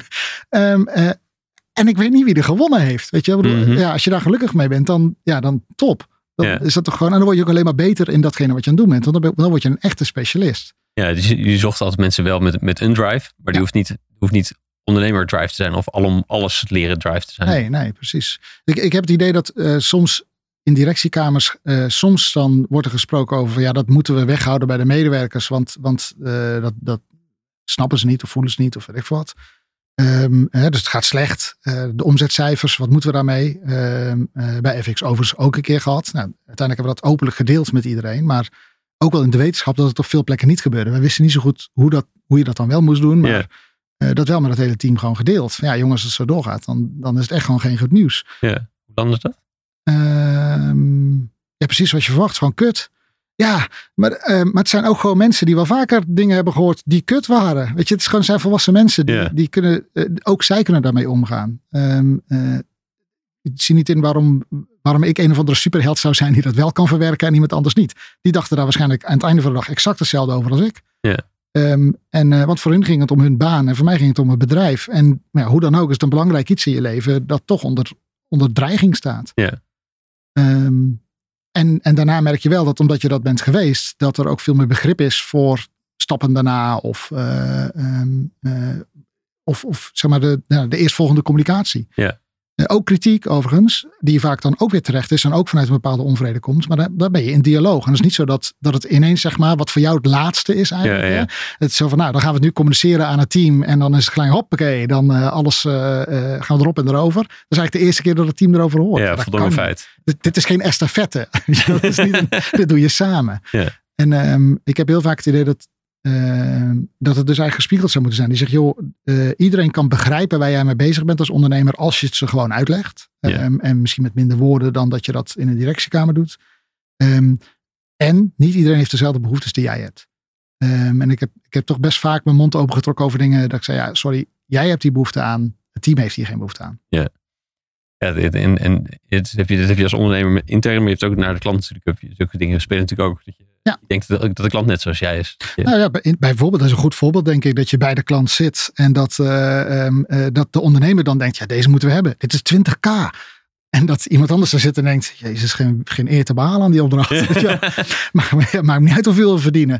Ehm, en natuurlijk, dit is heel zwart-wit gesteld. En natuurlijk is het niet overal zo. En, eh, eh, maar ik denk wel dat dat, ja, eh, ik ben het er in ieder geval wel tegengekomen. Hmm. Een aantal keren, ja. Hey, En nu je, nu je zelfstandig bent, is de, is, de, grote uitdaging nu creatief weer? Of is die organisatie bouwen? Ehm, anderen helpen leren van mijn fouten, denk ik, eerder nog. Ja, een soort, en, en, ja. ja, een soort andere rol pakken. Nog een andere rol weer.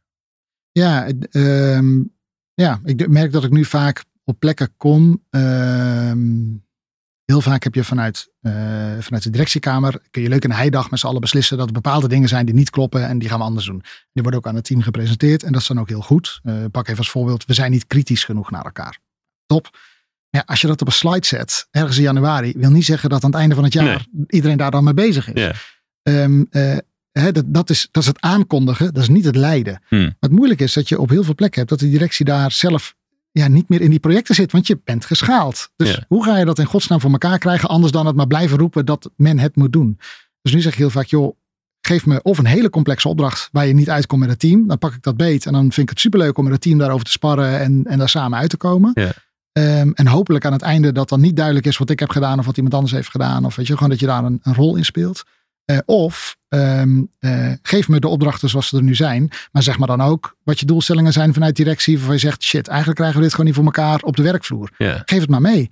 superleuk. Ja, we, moeten, we willen wat strategischer onszelf positioneren naar onze klant. In onze communicatie en in, in alles wat er omheen doen. Top, superleuk. Weet je, dan, maar dan, dan gaan we dat doen. Ehm, eh, dus nu pak ik vaak dat soort dingen op. En onderweg stel je dan vanzelf wel vragen, merk ik ook. Die, ehm grappig is ook dat die onzekerheid bij mezelf ook heel erg was in het begin. Uh, dan kwam ik ergens binnen.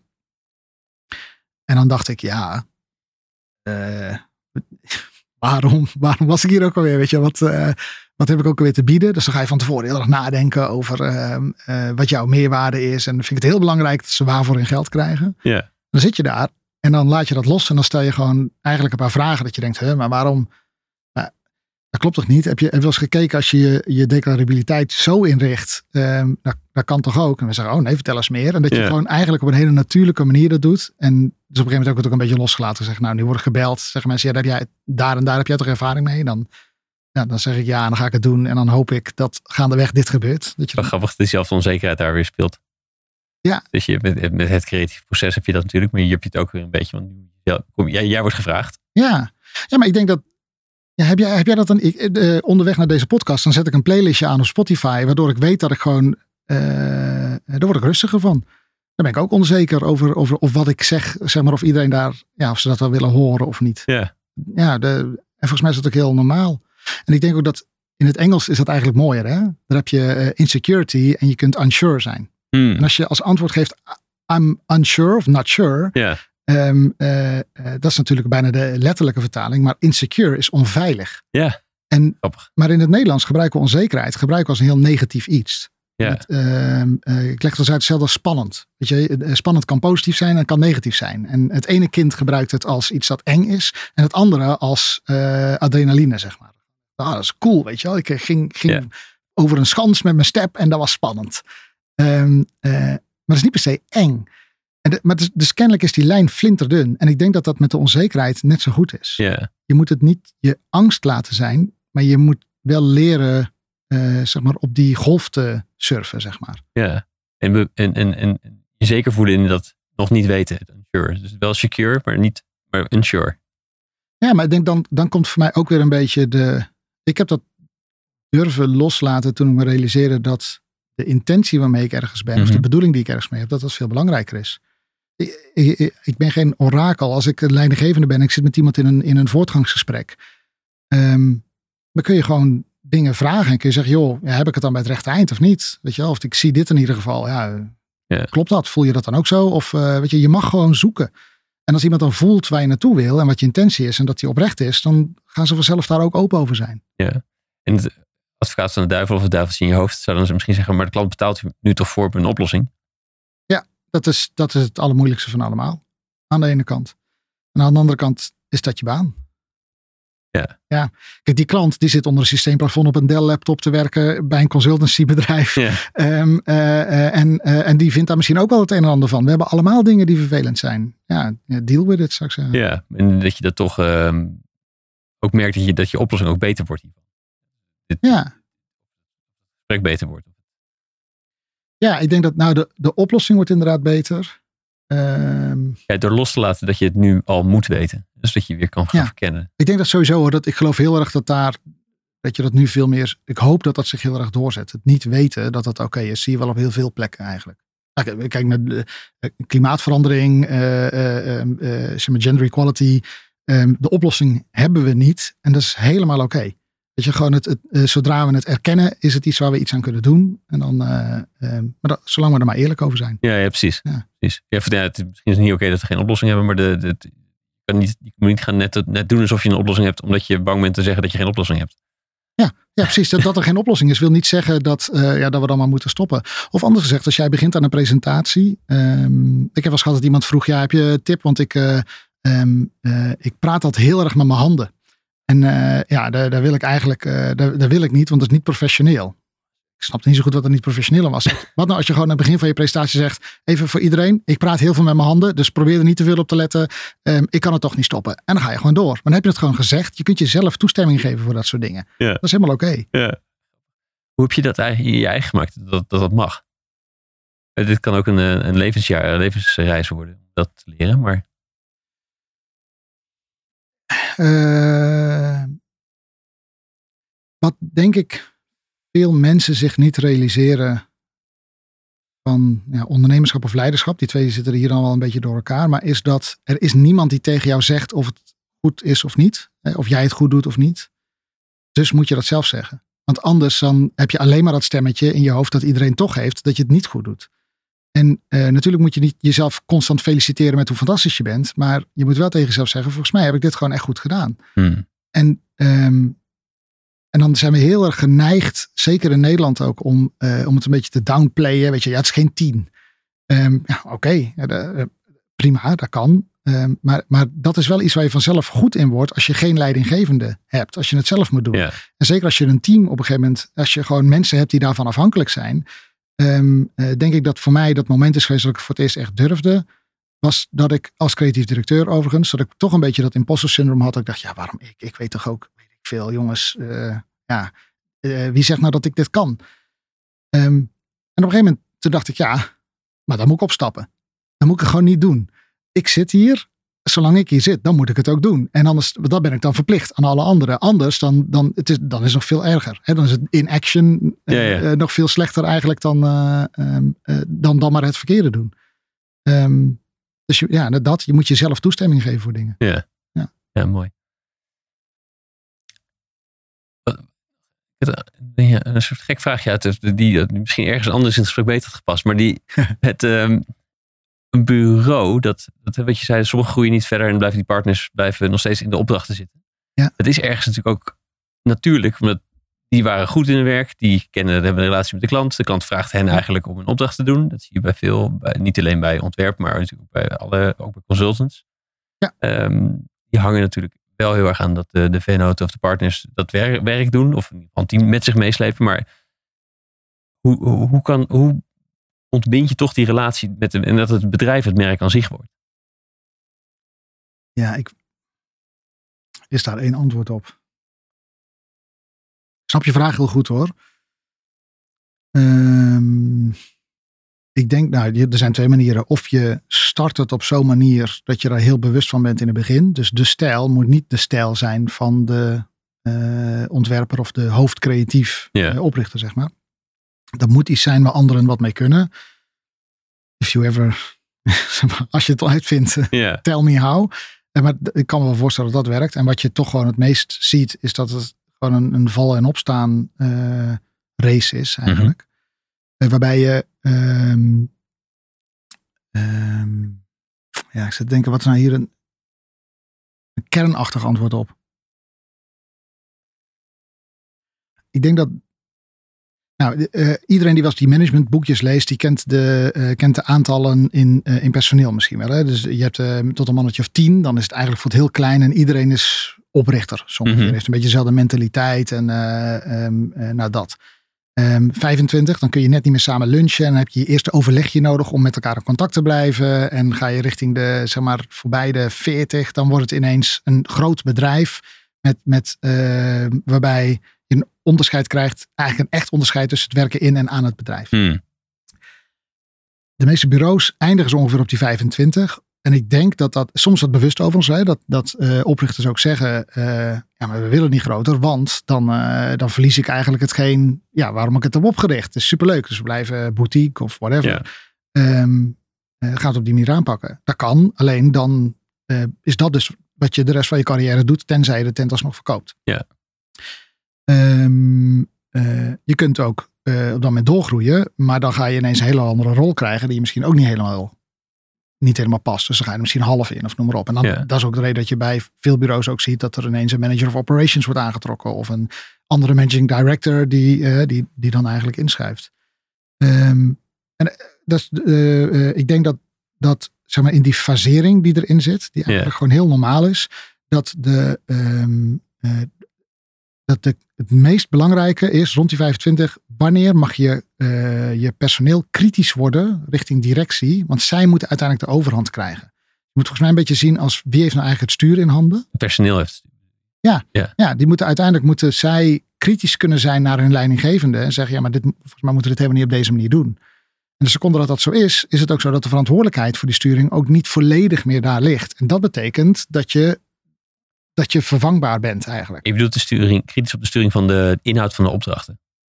Doe je Ja. ook van het bedrijf? Ook, eh, maar het kan ook zijn dat. ehm, ik weet bij FX hebben we wel eens. eh, wij dachten op een gegeven moment ook. eh, we moeten klein blijven. We groeien hard. En ehm, eh, ja, misschien moeten we wel gewoon een keertje klein doen. En eh, toen hebben we tijdens een teamdag tot op een gegeven moment. zeg maar aan het team laten weten. Of ja, wij willen eigenlijk. We zitten te denken. willen we gewoon niet te hard groeien. En de cultuur houden zoals die is. Want we zijn een beetje bang dat we dat dan verliezen. Ehm, we hebben het gewoon gevraagd. En toen kwam als antwoord terug. eh Ahmed dikke hoela. Ehm, ik wil ook wel een keertje doorgroeien. En eh, eh, als, wij, als wij niet gaan groeien als team, dat betekent dat, dat er straks geen junior instroomt. En dan kan ik niet doorstromen naar een andere positie. En dan moet ik iets anders zoeken en ik wil hier niet weg. Ja. En ja, dan sta je toch met je bek voor tanden. En je denkt, ah ja. Ook weer gevolg daarvan, ja. Ja. Ehm, eh, eh, wij, wij, wij zagen het als onze verantwoordelijkheid om dan misschien daar de touwtje in handen te hebben of zo. Terwijl dat kan prima ergens anders liggen. Ja, ja. Ja en ik, ik vroeg naar die inhoud van het project. Omdat ik me voorstellen dat dat dus met, met ook je merk en je naar buiten en richting de klant is ook. Daar moet het dus ook onafhankelijk van die, van die partners ook gebeuren. Anders kan je niet voorbij die grens van die partners heen. Ja, maar dat gebeurt. Dat, ik denk dat, de, ehm, dat heel veel partners al vrij vroeg niet meer bij de wat kleinere projecten veel. Ja, dat gebeurt een stap eerder al bedoel je. Ja, Zo'n ja. schaal eerder. Ja, Ja. inderdaad. Ja, dat, dat gebeurt al ruim daarvoor wel. Ehm, maar ik denk dat het, de, ehm, eh, totdat het een probleem is overigens, dan zijn ze Hmm. ineens wel weer volledig aanwezig natuurlijk. Ehm, maar ik denk dat, dat het dus niet zozeer in het project voor wat zichtbaar is voor de klant, maar wel voor jezelf als oprichter. In hoeverre kun jij je nog bemoeien met dingen? Ik heb echt gehad dat ik als creatief di- directeur rondliep eh, door het pand en dat ik dingen op schermen zag staan. Ik dacht, geen idee. Ja. Het is kennelijk wel mijn verantwoordelijkheid, maar ik heb gewoon geen idee. Ik, ik heb geen flauw idee wat ze aan het doen zijn. Het was geen klein project, weet je, dan ga je vragen. Dan denk je, oh, oh top, doen wij dat. Oh, oké, nou. dat lijkt me ook heel gek Dat, is inderdaad. dat voelt gewoon heel raar. Dan, en dan echt dat je denkt, ja, eh, dat is, dus dat is kennelijk, dat is ook mijn verantwoordelijkheid.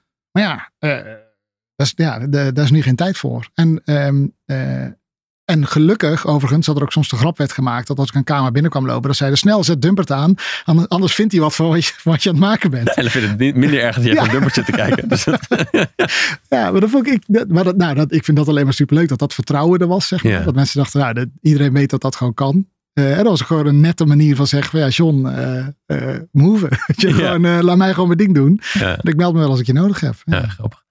En wat denk je dat die wat belangrijk wordt in die eerste stap? Echt van één, één pitter naar, eh, naar, naar acht man of naar grote? Ja, ik denk, nou, de, eh, ja, precies, dat zeg je precies goed, denk ik. Want de eerste persoon aannemen, denk ik, dat is natuurlijk heel spannend. En een momentje met eh, champagne en noem maar op. Ehm, maar nou, ik denk dat zo rond die, eh, of nou acht is of niet, maar dan ga, dan ga je in ieder geval kijken naar huisvesting. Even heel praktisch, maar dat is gewoon, dan ga je vaak niet meer op dezelfde plek blijven zitten. En, ehm, eh, en dat verandert eigenlijk alles. Want Hmm. een ruimte doet al veel met je cultuur. En maar dat betekent ook dat je eh, wel weet dat je daar voorlopig wel zit. Ehm, en ik denk, ja, je, eh, ja, hoe ik het ervaren heb destijds is dat eh, vooral je niet de indruk moet hebben dat je veel eh, invloed hebt op groei. Wat bedoel je dan? Ehm, nou, de soort van. ehm, ik denk dat dat iets is dat we onszelf wijsmaken. Ja, nou ja, we hebben toch al een groeiambitie dit jaar. Ah, top. Dus dan ga je tegen de klanten zeggen dat ze jou moeten bellen. Dan moet je daar wel heel erg hard aan gaan trekken. Maar ga je dat dan dat jaar daarna ook doen? Of, of ga je het dan weer loslaten en laat je die mensen dan ook weer los? Ehm, of als je zegt, nee, maar we gaan wel echt, we gaan, we gaan nog even de rem erop zetten. Want we gaan gewoon geen mensen aannemen. Dat is super makkelijk, niet groeien. En dan belt de baas van jouw klant. Die zegt, ja, ik wil eigenlijk ook wel. Dan zeg ik, nee, ja, sorry, zit er vol. Ja. Ja, ja, nee, ja, ja voor een van jouw eh, medewerkers, ja, de, ja, voor hun eh, zijn we wel aan gang. Ja, dat klopt. Ja, maar voor jouw kant niet. Ja. Ja, ja, ja, nee. Ik, met de Fix, ik heb eh, gewerkt op, op C-level met bijna elke corporate. met Pieter Elbers bij KLM en Hans Honig met Deloitte. Zeg maar, dat- en dat je, ja, als, dan, als de assistent van die mensen opbelt en zegt, ja, we hebben een opdracht voor je. Dan ga je niet zeggen, ja, sorry, nee, ja, pff, nu even niet. We hadden bedacht dat ze niet gingen groeien. Ja, precies. Ja, sorry, we hebben, we hebben een anti-groeidoelstelling. Dus Ja. eh, misschien volgend jaar. Ja. Nee, ja, nee, tuurlijk niet. Dus eh, ehm, eh, dat, de ene- groei heb je veel minder in de hand dan dat je, of minder grip op eigenlijk dan dat je. ja, je moet het gewoon goed doen en dan komt dat. Ja. En in het begin komt het automatisch en op een gegeven moment is iets dat lastig is en dan moet je dat ook gewoon accepteren. Ja. En, wat, en nog eventjes toch die, die, die stappen die je te zetten hebt van, van, van het begin als één naar, naar een paar. Ja. Dus je noemt huisvesting natuurlijk, dan, dan, komt, dan ontstaat er iets. Ja, huisvesting is dat je ik denk dat de meeste overigens zijn vaak met z'n tweeën wel als ze dat doen. Hmm. Eh, nou, huisvesting is een belangrijke stap, maar eh, lang niet de enige. Ik denk dat de, je gaat ook met een paar mensen ga je nadenken over hoe je eh, bepaalde gewoon je eh, achter de schermen het inregelt. Zeg maar. Hmm. Dus gewoon administratief. Ehm, eh, wat voor pensioen heb je nou eigenlijk? Niet leukste onderwerpen, weet je, maar dat soort dingen. Ehm, en wat heel leuk is, en daar ben ik niet bij geweest overigens. Bij FX weet ik nog hangt zo'n foto aan de, aan de muur. Eh, eh, Peter, Niels en eh, als ik het goed tel uit mijn hoofd, drie mensen in, een- nog drie mensen in een bootje. Met z'n vijven. Dat was het eerste bedrijfsuitje, een zeilboot. Hadden ze gehuurd en waren ze daarmee, staan ze ergens op het water. Super cool. Ehm, maar dat is wel het eerste bedrijfsuitje. En heel veel van die dingen die, die er dan zijn, daar sta je dan niet bij stil, maar die leggen een bodem voor al het andere. Hmm. Ehm, eh, want ja, ze gingen een keer op bedrijfsuitje, moest dan wel, ja, dat moest wel cool zijn. Maar dan moet de volgende moet, ja, wel cool Cooler zijn. Lastig als Ja. je dan gelijk de eerste heel cool maakt. Ja, nou, nou het is uiteindelijk was ook in de, eh, eh, in de jaren dat ik er was, zijn we naar Mallorca, Porto, Barcelona. Zijn we gewoon, nou, dan vlogen we ergens naartoe met het hele team en dan huurden we daar een villa, gingen we helemaal los. Eh, en dan kwam je terug en dan eigenlijk wilde je dan slapen, maar was toch wel een beetje een wedstrijdje wie de volgende ochtend wel om negen uur daar was. Ehm, maar ja, dat, dus dat is echt wel uitgegroeid. En dat soort dingen, daar leg je dan best wel onbewust, pla- Ja. plant je eigenlijk dat zaadje daar. Ja. Hey, en ehm, een paar laatste vragen. Ehm, nu dus zelfstandig. En wat, wat, wat, wat brengt je dat? Wat, is, dat? Is het gevoel van vervulling weer terug? Is dat die uitdaging weer terug? Nou, ik hoop, ik denk dat dat gebeurt al steeds meer overigens, maar ik hoop dat het me in ieder geval brengt. Ehm, ik, nu zwerf ik een beetje. Ik word gebeld voor, eh, voor wat ik kan en ik kan het heel erg mooi maken en daar probeer een mooie woord aan te geven. Dat is ook heel lang mijn werk geweest, maar ik probeer dat heel bewust ook niet te doen om het gewoon even te laten gebeuren. Ja. En, eh, en te kijken waarvoor ik gevraagd word. En eh, zolang dat de hypotheek betaalt, dan is het eigenlijk alleen maar superleuk en een heel groot compliment. Ehm, en ik, eigenlijk denk ik dat eh, wat, wat ik hoop dat het me brengt, is een soort van nieuwe plek. Misschien wel iets wat logisch is straks om dan te gaan doen. Want nu heb ik dat niet. In het begin werd ik, eh, weet je wel, nou, ik heb, ik heb ook gezeten in nieuw businessgesprekken dat vrij vroeg in het gesprek het ging over, ja, maar wil je hier niet gewoon werken? En dat, dat ik toch best wel eens heb gezegd, nou, jullie hebben een heel leuk bedrijf. Ehm, dat je toch een beetje beleefd eh, afwijst. ja. Ehm, en, ik, en ik hoop dat gewoon, dat weet ik veel, over een half jaar of een jaar, maar dat het dan op een gegeven moment wel weer dat het iets logischer voelt om dat te doen. Ehm, maar ik, ik weet het ook niet. Ik, heb, ik hoorde laatst van het ehm, I have arrived syndrome. Oh ja. Eh, ik kende het niet, maar ehm, eh, dat, eh, en ik, misschien heb ik dat wel. Zo van, nou ja, ik ben begonnen als creatief. Ik ben nu creatief directeur geweest. Ik heb gewerkt met, met superleuke mensen. Ik, ehm, ik heb mee mogen bouwen aan een bureau. Ik heb overigens ook aan klantzijde bij eh Lightyear in, eh, in Helmond gezeten. De, zeg maar de auto met de zonnepanelen. Ja. Super cool ook eh, als eindverantwoordelijke voor marketing. Allemaal, ja, gewoon... ehm, allemaal dingen die het op LinkedIn heel erg goed doen. Ehm, maar nu is het wel een beetje, ik denk, ja, ik hoef eigenlijk niet per se groter of beter. Nee. Of, Zijn er dingen die je wel trekken? Toch weer puzzels en uitdagingen. nou, er zijn best wat mensen die tegen me zeggen, ja, maar jij gaat toch gewoon een bureau starten? Hmm. Ehm, nou, tot nu toe denk ik niet. Alleen ik heb wel geleerd van de keren dat ik gezegd heb dat ik iets absoluut niet ga doen. ja, dus iemand moet naar je toe komen om te zeggen dat je dat niet gaat doen. Ja, kan, precies, niet ja, kan dat- doen. Dus ja, net dat zou zo. wel top zijn. Ik weet niet, er zijn een paar bureaus wel of een paar eh, plekken wel. Dat ik denk, ja, als die zouden bellen, zou ik het wel lastig vinden om op zijn minst het gesprek niet aan te gaan. Ze bij naam noemen? Nee. of juist, juist niet. Nee. Dan gaan ze bellen. Ja, dat, dat misschien. En eh, nee.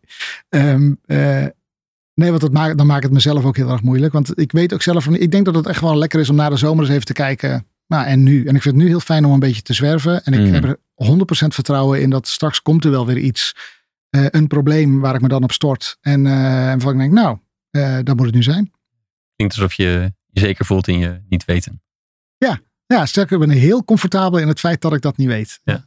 Ja, mooi. Ik ga een beetje richting eh afrondingstelletje kijken. Die telletje lopen. Dus ik weet wel best. ah, maar- ja. Maar je moet al knippen. nee hoor. Oké. Wat mij betreft niet. Maar iedereen die nu nog luistert, jongens, wauw. Ja. Sticking through the end. langere fietstocht. Ja. Ehm, ik vraag het aan iedereen, maar heb, je, heb jij een, een, een tip? Het kan een boek zijn, documentaire, een actie, een activiteit. Ja. Jou inspireert, inspireerd heeft. Of waarvan je denkt, de luisteraar die heeft er echt iets aan. Eh, als je dit hoort en er is iets of iemand waar je nieuwsgierig naar bent. ehm, eh, dat je denkt, oh, daar zou ik wel een keertje een kopje koffie mee willen drinken of noem maar op. Dan is dat gewoon wat je doet. Ga dan gewoon op LinkedIn. Verbind met die mensen. Hmm. Stuur ze dat eens. Het zijn allemaal mensen en iedereen vindt het leuk als ze zo benaderd worden. Ehm, eh, ik heb het zelf ook een paar keer gedaan. Werkt supergoed. Gewoon, yo, ik, eh, ik ben nu creatief. Ik wil eh, misschien meer richting strategie. Mag ik een keertje met jou koffie drinken? Dat je mij vertelt wat je de hele dag doet. En mensen zeggen gewoon ja. Het is gewoon, eh, is gewoon prima. Dus ik hoef helemaal geen podcast te beginnen. Nee. Ja, ik kan een microfoon mee moeten nemen. Ja. Nee, maar, nee dus dat, dat heeft mij veel meer geholpen nog, denk ik, dan veel boeken. Omdat dat wel. Eh, het is heel makkelijk om in een boek natuurlijk een richting te geven, eentje te laten lezen. En dan dat je dan denkt, oh ja, wauw, dit is het. En dan ga je aan de gang en dan blijkt het toch niet de realiteit te zijn. En vaak één op één, als je wat meer diepgang met een persoon hebt, dan eh, komt dat er wel meer uit. Ik geloof dat dat gewoon eerlijker is. Ja. Ehm, maar goed, en, en als je dan toch een boek wil lezen. ik, had, ik vond deze mooi hoor. Maar Dus, dus, dus voel je die verplicht. Nee, nee, snap ik. Nee, maar eh, er is wel eentje die met mij wel resoneert. En dat is eh, van eh, Edith Eger. E- E- Eger. Ik weet niet hoe het uit moet spreken. Edith Eger schrijf je. Het heet De Keuze of The Choice in het Engels. En dat is een dame die heeft Auschwitz overleefd. En die omschrijft ehm, hoe ze opgegroeid is. Ehm, en hoe ze zelf uiteindelijk ook andere mensen helpt om over trauma's heen te komen op het moment. Ehm, eh, waarbij ze super mooi omschrijft. Overigens eh, niet altijd comfortabel om te lezen. eh, want ze beschrijft echt tot een detail wat er allemaal met haar gebeurd is. Maar, ehm, maar wel dat je altijd een keuze hebt. Hmm. En dat je je gewoon moet richten op hetgeen waar jij invloed op hebt. Wat kun je niet, is niet zo'n interessante vraag. Je richt je gewoon op wat je wel kan. En dat echt, toen ik dat had gelezen, dacht ik, oh wauw, is eigenlijk wel, ja, echt heel veel waarheid in. Ja, Ja. mooi. Hij is eerder langsgekomen. Ik ga hem, ik ga hem Oh, lezen. cool. Ja. Ja. Eh, en doen we dan ook gelijk denken aan die van Victor Frankl natuurlijk. De Man's Search for Meaning. Ja, ja, ja. Leuk. Dankjewel voor die. Is er, ehm, je zei net, er zijn bureaus waarvan je het moeilijk vindt om nee tegen te zeggen als ze zouden bellen. Maar die, die gaan we niet noemen. Maar zijn er, zijn er mensen om die, ehm, waarvan je bijvoorbeeld wel hoopt dat ze of via LinkedIn contact met je opzoeken. Of, die, of organisaties waarvoor je graag zou willen werken. Nee, daar heb ik ook van tevoren over nagedacht. Maar dit is wel een beetje in dezelfde categorie. Eigenlijk, ik zou, mag ik hem omdraaien? Hmm. Als iemand nou denkt, eh, als je dit hoort en je denkt, nou, dat, eh, eh, dan moet ik zeggen, dan luister je wel echt graag, want het was lang. Maar het, ehm, als je nou denkt, het is leuk om een keertje in gesprek te gaan over iets. En dat je denkt dat we elkaar wat te bieden hebben, neem gerust contact op. Maar ik denk zelf namelijk dat never meet your heroes, daar geloof ik wel heel sterk in. Wat bedoel je dan? Zodra je je held ontmoet, kom je erachter dat het gewoon mensen zijn. Hmm. En als je met vrienden uit het vak dat doet, eh, dan bereik je gewoon meer diepgang. Dan Ja. kom je erachter als zij tegen dezelfde dingen aanlopen, dezelfde shit hebben. En Dat, dat, dat, lijkt- maar dat lijkt me iets goeds. Ja, zeker. Nee, Oh ja, ja, ja, precies. Dat voor, mij is dat, dat heeft gewoon, voor mij heeft dat de voorkeur. Terwijl als je dat doet met iemand die je niet kent, dan is het best wel lastig om in een eerste gesprek daaraan te komen. Ik heb veel meer geleerd eh, in openheid met vrienden dan ik heb geleerd van de groten die ik heb mogen ontmoeten. Ja. Ehm, ondanks dat ik een, eh, nou, bijvoorbeeld eh, ehm, eh, verschillende CEO's die ik heb meegemaakt, was ik echt heel erg geboeid in hoe zij zich gedroegen in een kamer. En, en ja, toch dat charisma dat, dat ze hebben. Wat, ehm, eh, ja, er wordt heel vaak negatief gedaan, vind ik, over dat soort mensen. Ik denk, joh, je, ja, je zou eens gewoon een gesprek moeten, met ze aan Hmm. moeten gaan. Hoe, hoe vaardig zij zijn op zoveel verschillende vlakken. ehm, en hoe knap dat is. Ehm, maar dat is het dan ook. Weet je, het is niet dat je gaat praten over, nou, eh, als ik nu eh, met, met minister De Jonge even zou mogen praten. Zeg, nou, vertel eens eventjes, hoe was het nou echt? Daar ga je toch geen antwoord op krijgen. Terwijl je dat krijgt bij een, bij een andere bureaudirecteur, krijg je dat wel. Ja, ja, precies. De figuren zijn behendig om het antwoord niet te geven. Ja, dat Ja. zeker, zeker, ja. Mooi. Dankjewel. Dus ehm dankjewel dat je hierheen wilde komen. Ja, Dankjewel nou. dat je, en ik, ik, dat je wel even een kijkje mocht nemen in, in, in, in die hele reis. Ja. Ehm, ik vind het indrukwekkend. Indrukwekkend hoe je de, de, de, de, de, het onvermogen om niet, iemand niet te helpen. Hoe zeg je dat? Goed met genoeg. om je, niet kan helpen om mensen te helpen. Ehm Ja. Erin duikt en, en, gewoon problemen aangrijpt. Mooi om te zien. Thanks. Ehm hele goede energie. De, de, de, zoals je zei, de, de, de, de creatieve papa. Dat Geloof ik helemaal, ja. ja mooi. Dank Ruud voor het groot compliment. Ik ervaar het wel als een groot compliment. Ja. Cool, dankjewel. Zou jij willen afsluiten door die knop in te drukken? De rode. Oeh, nou jongens, succes allemaal en uh, op naar de volgende aflevering. Ja.